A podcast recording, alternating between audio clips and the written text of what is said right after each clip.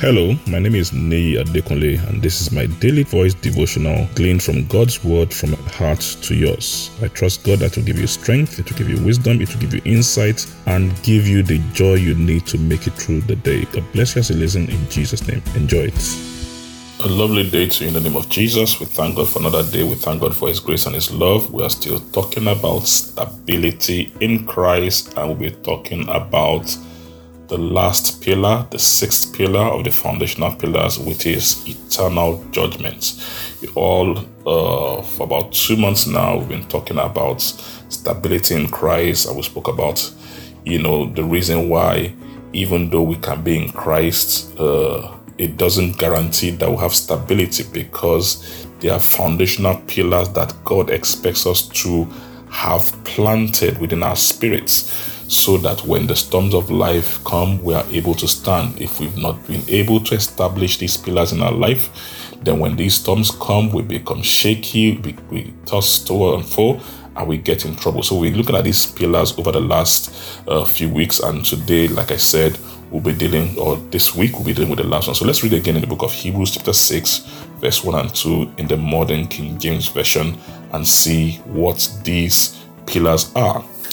Therefore, having left the discourse of the beginnings of Christ, let us go on to full growth, not laying again the foundations of repentance from dead works, of faith towards God, of baptisms, of the doctrine of laying on of hands, of resurrection of the dead, and of eternal judgment. So, in this scripture, we see these six pillars. The first one, repentance from dead works, repentance. The second one, faith faith towards God. The third one, baptisms. The fourth one, laying on of hands. The fifth one, resurrection of the dead.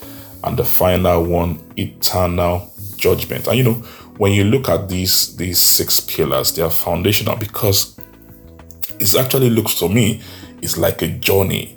It starts our journey with God starts with repentance. Everybody starts at the point of repentance. And guess what? It ends at the point of judgment. So everything we want to do, our entire work with God is built within this six foundation. That's why I call them foundational pillars.